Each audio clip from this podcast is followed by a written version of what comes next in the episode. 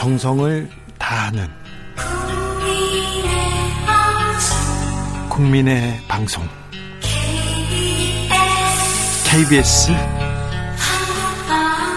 주진우 라이브 그냥 그렇다고요. 청년의 포기와 포부와 패기로 대한민국 정치를 새롭게 하자. 청년의 시선 MZ 세대가 말합니다. 요즘 정치.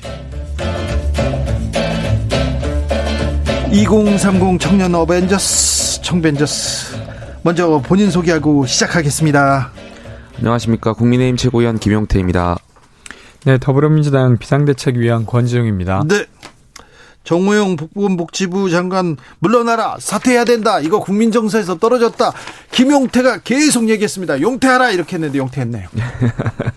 글쎄 뭐 저는 정호영 장관 후보자가 뭐 힘든 결단 내리셨다고 생각하고요. 저희가 어, 민주당과 달랐다는 모습을 국민들께 보여드렸다고 생각합니다. 조국 전 장관 계실 때 많은 국민들께서 안 된다고 말씀하셨는데 민주당은 조국 어, 옹호를 하면서 계속 옹호했죠. 근데 저희는 그렇게 해서 민주당이 망해가는 걸 봤기 때문에 국민의힘은 자정작용이 있어야 된다고 생각했고 그런 의미에서 계속해서 말씀드렸고 앞으로도 계속 소신 발언하겠습니다. 근데 소신 발언까지는 좋은데 우리는 민주당과 다르다. 한동훈 법무장관도 있어요.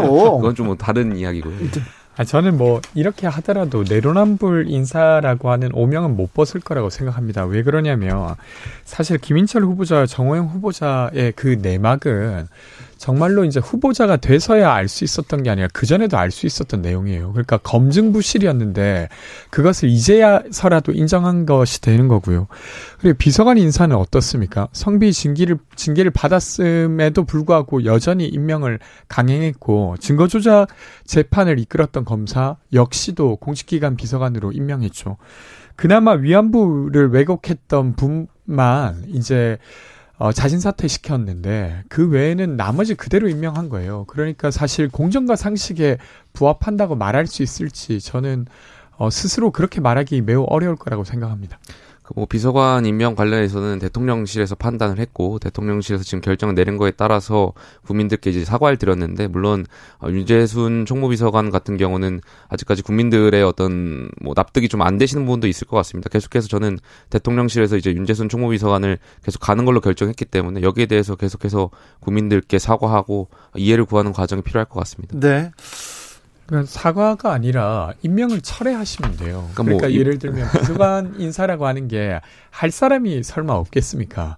하고자 하는 사람 정말 많을 테고 능력 있는 사람도 많이 있을 텐데 굳이 그 사람을 쓰는 건 그냥 예를 들면 어, 인간관계에 입각한 이제 인사라고밖에 볼 수 없는 것 그러니까 뭐 같습니다. 뭐 가깝죠 대통령과. 뭐 비서관이라는 것이 이제 대통령께서 이제 결정하시는 거니까요. 저희는 윤재순 비서관의 어떤 장점을 잘 모르겠지만 대통령께서 오랫동안 윤재순 비서관과 호흡을 맞추시면서 그분이 갖고 계신 저희는 모르는 이제 그분이 있는 출중, 출중한 능력이 있을 거라고 저는 믿습니다. 네, 어떤 출, 출중한 능력이 있는지는 모르겠으나 그런 분을 쓰시다니 그런 생각을 하는 사람들이 많습니다. 하지만 어, 권지웅 위원께서 계속해서 이런 이런 인사들이 있었는데 국민의 눈높이와 뭐, 뭐, 눈높이에 못 미친다, 이런 얘기를 하셨습니다만, 한덕수 국무총리 후보자 지명되면서, 이제, 이제 인사청문회 시즌은 끝나가는 것 같습니다. 네, 마무리된 것 같아요. 그리고 나서는 음, 5.18이 있었고요. 어, 노무현 전 대통령 서거 13주기가 있었습니다. 네. 어떻게 보셨습니까? 김용태.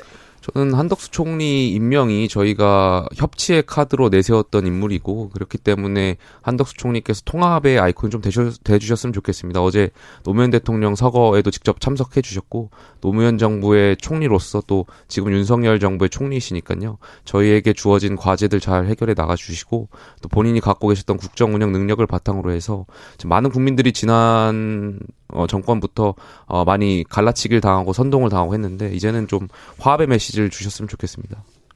네, 뭐 인사 관련해서는 사실 두 분의 후보자가 스스로 어, 철회를 하셨고 의사를 그리고 이제 한덕수 후보자를 놓고 이제 공방이 있었다가 마지막에 이제 민주당에서는 인준을 했잖아요. 저는 뭐 개인적으로 여전히 좀 부적절한 부분은 있다고 생각합니다. 그러니까 행정부의 두 번째 장이 되는 사람인데 사실은 사기업에 가서 5억 어, 이상의 로비 자금, 그러니까 로비를 함으로써 받는 연봉을 받다가 다시 공직에 들어온다는 거 하는 게 저는 여전히 부적절하다고 생각해요. 그런데 이제 인준이 된 이상 좀 역할을 잘 해주셨으면 좋겠다는 네. 이야기 드립니다. 어제 뭐 말씀하신 대로 노무현 대통령 서거 일이셨는데 저도 어제 말씀을 드렸는데 민주당이 지금 노무현 대통령께서 만약에 살아 계신다면 노무현 대통령께서는 민주당을 지금 뭐라고 하실지 좀 궁금하거든요. 왜냐하면 어, 대통령께서 추구하셨던 것이 반칙과 특권 없는 세상, 어, 사람 사는 세상인데 지금 민주당의 모습을 보면 그렇지가 않거든요. 뭐 예를 들면 최강욱 의원이라든지 뭐 조국 전 장관 아들 허위 인턴 증명서 발급 관련해 가지고 2심에서 유죄 판결을 받았음에도 불구하고 민주당이 이를 불복하는 듯한 메시지를 내고 또 옹호해야 된다, 지켜야 된다 이런 모습들 보면 저는 노무현 대통령 살아계셨다면 저는 여기에 대해서 뭐라 하셨을지 굉장히 궁금합니다. 저도 뭐 그 부분에 있어서는 생각이 좀 비슷합니다. 그 러니까 예를 들면 지금 최강욱 의원과 관련돼서 사실은 법 판결이 나온 이상 그것을 인정하고 존중하는 측면에서 문제를 제기하더라도 제기해야 된다고 생각하고요. 그래서 이제 사실은 그것을 옹호하는 구성원만 민주당 구성원만 있는 것이 아니라 그것을 잘 받아들여야 한다고 생각하는 민주당 구성원도 많이 있습니다. 그러니까 그 부분은 어 의견이 다양하다라고 이해해 주셨으면 많이, 좋겠습니다. 정말 많이 있습니다. 네. 저는 뭐 여전히 공개적으로 이야기를 하고 있습니다. 네. 노무현 전 대통령 얘기를 하기는 그렇지만 네. 검찰과 국민의힘에 더 매서운 회초리를 들지 않았을까 그런 생각을 해봅니다. 자, 민주당이 많이 어려운 것 같습니다. 네, 네. 네 자, 우리를 뭐 회초리를 들어달라. 하지만 뭐 아예 버리지는 말아달라 이런 얘기도 나왔는데 오늘 오전에 민주당 박지원 비대위원장이 대국민 호소문을 발표했습니다. 혹시 그 전에 호소문 발표 전에 혹시 권지웅 위원하고 얘기 나누신 거 있습니까? 뭐 저희가 그 호소문을 놓고 뭐 공식적으로 이야기를 나누거나 그런 바는 없습니다. 네. 근데 어제 이제 노무현 대통령 추모제가 있었고 거기에 이제 저도 같이 있었기 때문에 네. 간단히 고민을 이야기 나누는 정도였습니다. 네. 그러니까 기자회견이라는 형식이나 이런 거라기보다 사실은 이제 민주당 지지하시는 분들이 투표장에 안 나가고 싶은 마음이 많이 있다. 그렇게 얘기하는 분들 많아요. 네. 그래서 이제 저도 제 주변에도 사실은 여전히 민주당이 건강한 긴장 관계를 만들어내길 바라지만 좀 긍정할 수 있는 요소들을 찾기가 어렵다는 분들이 많이 계셔서 그분들에게 사실 이제 박지원 위원장님이나 저나 김태진 위원이나 이런 분들은 나름 민주당을 혁신하기 위해서 들어왔습니다. 그렇죠. 그런 역할이 있습니다. 나름 역할을 해왔죠. 그러니까 청년 공천도 거의 20% 가까이 해냈고 그리고 평등법이나 차별금지법과 관련된 논의도 해가고 있고 성비와 관련된 것도 온정주의적으로 해결하는 것이 아니라 어, 정확하게 그 문제를 해결해내는 노력들을 하고 있습니다. 근데 사실은 법적 조치로서 뭐 입법 이 무언가가 된다거나 이런 가시적 형, 성과가 나진 않았어요. 그러다 보니까 많이 민주당 지지자분들도 실망하신 게 사실이라. 근데 그럼에도 불구하고 지방선거에서 민주당이 유능한 일꾼들을 공천한 바도 있습니다. 그래서 그런 것들을 꼭 봐달라고 호소를 해야 되지 않냐. 이런 이야기 정도를 나눴습니다. 네. 그 이후의 반응, 네. 민주당의 반응을 보니까 아, 민주당이 굉장히 또 안 되는구나 이런 얘기를 하는 사람도 많아요. 저도 좀 우려스럽습니다. 그러니까 박지원 위원장님께서 발표하신 내용 중에 어, 사실 모든 것을 동의하진 않더라도 그 어떤 행동이 사실 민주당이 더 나아질 수 있, 다는 기대를 만들기 위함인데 그럼 네. 최소한 그 노력의 본의를 좀 인정하면서 보호하거나 그리고 혹은 아니면 좀 다른 이견이 있다면 그것을 토론하자고 하면 좋았을 텐데 마치 그것을 이제 완전히 외면하거나 혼자서 결정한 이야기다라고 이제 치부해버리는 것은 저는 좀 좋은 모습은 아니라고 생각합니다. 네, 윤호중 위원장 그, 그 얘기가 불협화음이었다고 하더라도 그렇게 불협화음이 터져 나온 거 비대위원장으로서 큰 역할을 줘야 되는데, 져야 되는데 본인은 개인의 생각이다 이렇게 그 자르고 가는 거 굉장히 조금 우려되더라고요. 그러니까 사실은 박지원 위원장님을 모신 것은 민주당에 대한 어떤 정무적 이해가 아주 높아서라기보다 보통의 시민들의 눈으로 봤을 때 민주당이 어때야 하는지 방향 키를 잡아주셨으면 해서 모신 거라고 하면 아니 이런 목소리도 들어야죠. 네, 다소 조금 민주당 입장에서 받아들이기 어려운 목소리일지라도 그것을 존중하는 태도를 보여야 되는데 이번에 윤호중 위원장님의 모습 좀 아쉽습니다. 핵심 지지층들한테 계속 그 좀 소구하고 싶어서 민주당에서 의원들이 수뇌부가 그렇게 계속 결정하는 건 아닌가 이렇게 생각하는 사람들이 있어요. 민심보다는 당심, 당심보다는 핵심 지지층 그런 우려 있다는 것도 좀 민주당은 좀 고민해야 될 것 같습니다. 김용태 최고위원은 어, 떻게 보셨어요? 2016년인가요? 그때 민주당이 한번 개혁을 했는데요. 제가 정확한 연도는 생각 안 나는데 원래 과거에 민주당은 이제 호남 정당의 베이스로 이제 호남 당원들이 굉장히 많았고 그때 아마 전국 정당으로서 수도권 배가 운동을 하면서 당원이 호남보다 수도권 당원이 훨씬 앞질러 갔던 경우가 있었던 것 같습니다. 그러면서 이제 한쪽으로 치우치지 않는 어떤 극렬 지지자들을 위한 정당이 아니라 이제 전국 정당으로서 모습을 굉장히 많이 갖췄던 것으로 알고 있고 사실 국민의힘이 어, 민주당을 모습을 보면서 많이 벤치마킹도 했었습니다. 왜냐면 저희도 마찬가지로 대구 경북 중심의 당원들의 중심이고 하지만 이번에 저희도 이제 전국 정당으로 거듭나기 위해 수도권에서 굉장히 많은 당원 배가 운동을 했고 상식과 어떤 공당으로서 역할을 하려고 했는데 지금 안타까운 건 민주당이 다시 과거의 민주당으로 돌아가는 것 같아서 그냥 팬던 정치라고 극렬 저지자들만을 위한 정당으로 돌아가는 것 같아서 네. 그런 건 좀 아쉬운 것 같습니다. 국민의힘에서는 안타깝지는 않잖아요. 즐겁잖아요. 아, 저희는 뭐 민주당과 항상 혁신 경쟁을 해야 된다고 생각하고 있기 네. 때문에 네. 지금 무너져가는 민주당을 보면 굉장히 안타깝죠. 무너져가는 얘기를 하면서 표정은 웃고 있습니다. 아, 아닙니다. 네. 송우님께서 이제 민주당을 위해서 회초리 들 힘도 없네요. 586 세대 용태로는 언제부터 나왔는데 예전부터 나왔는데 왜 어려운 걸까요? 김용태 용태로 나왔어요. 이게 또 말이 안 되는 게 대선으로 우리가 잠깐만 3개월 전으로 돌려 보면 그때도 민주당 혁신안이라고 해서 586 용태론을 가지고 나왔습니다. 그게 그 당시 당대표였던 송영길 대표시죠. 그런데 586 용태론을 가장 먼저 주장했던 송영길 대표께서 이번에 대선 패배에 대한 어떤 책임이 있음에도 불구하고 또다시 서울시장으로 나왔단 말이죠.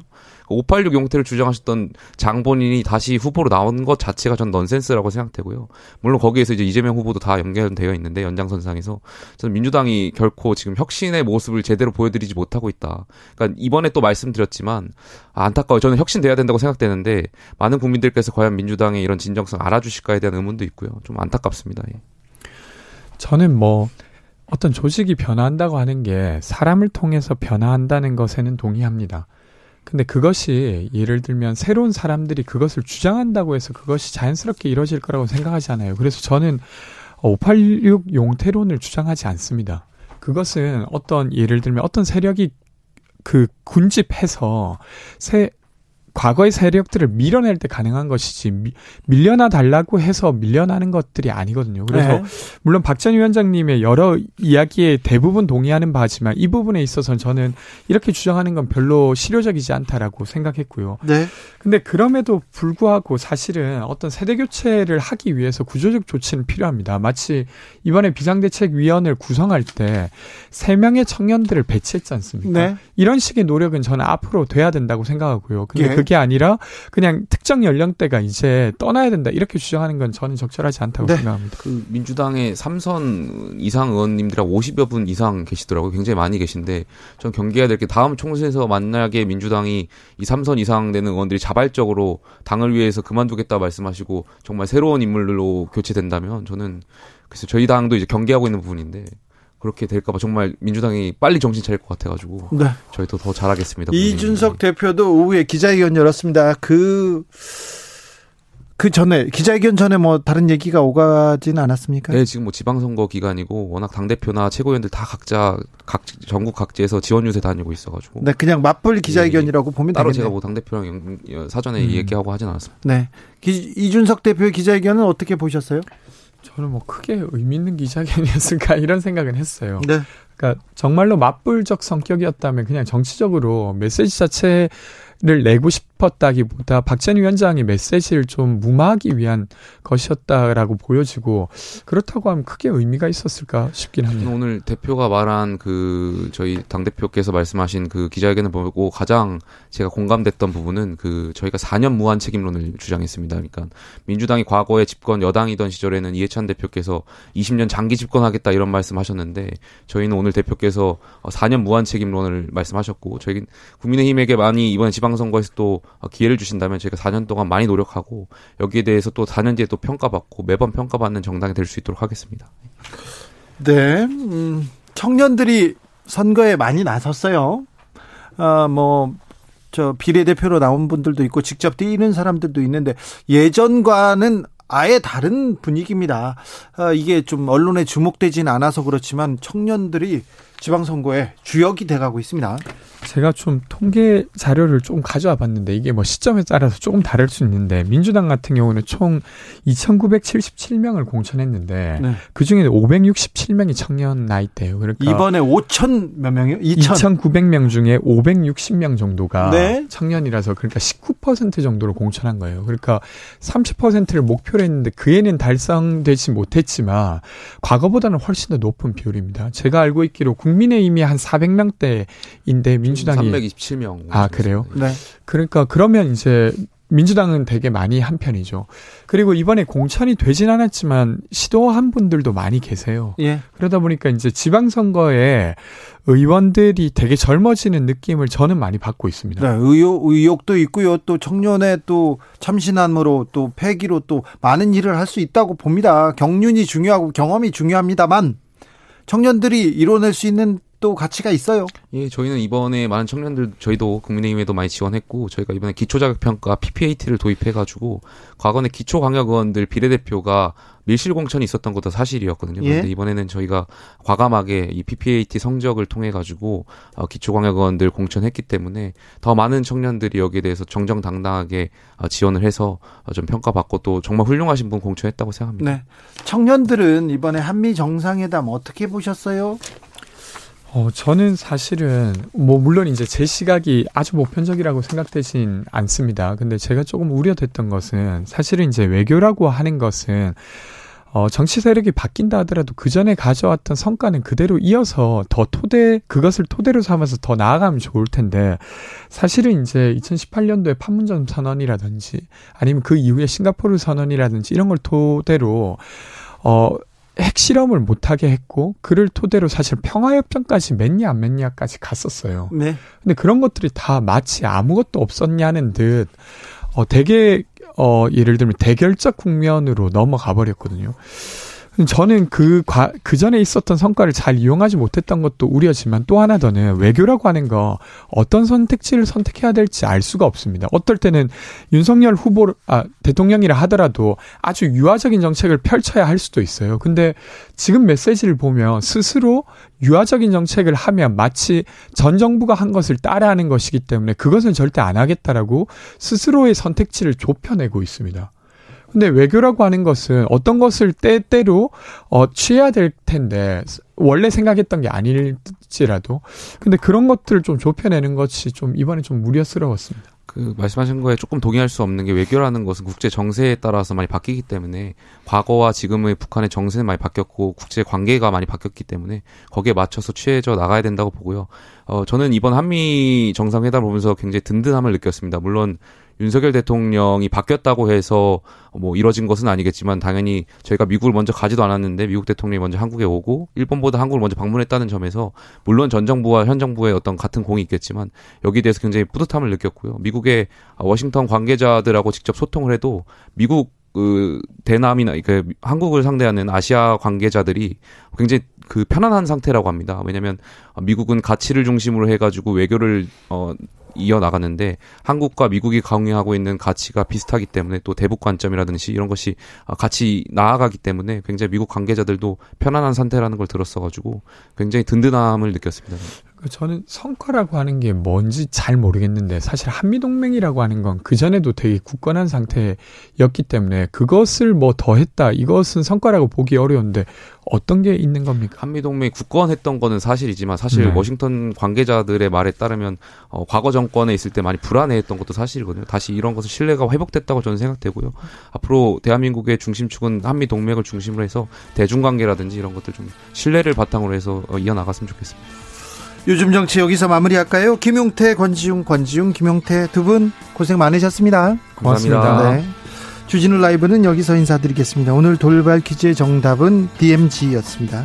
저는 내일 오후 5시 5분에 돌아오겠습니다. 지금까지 주진우였습니다.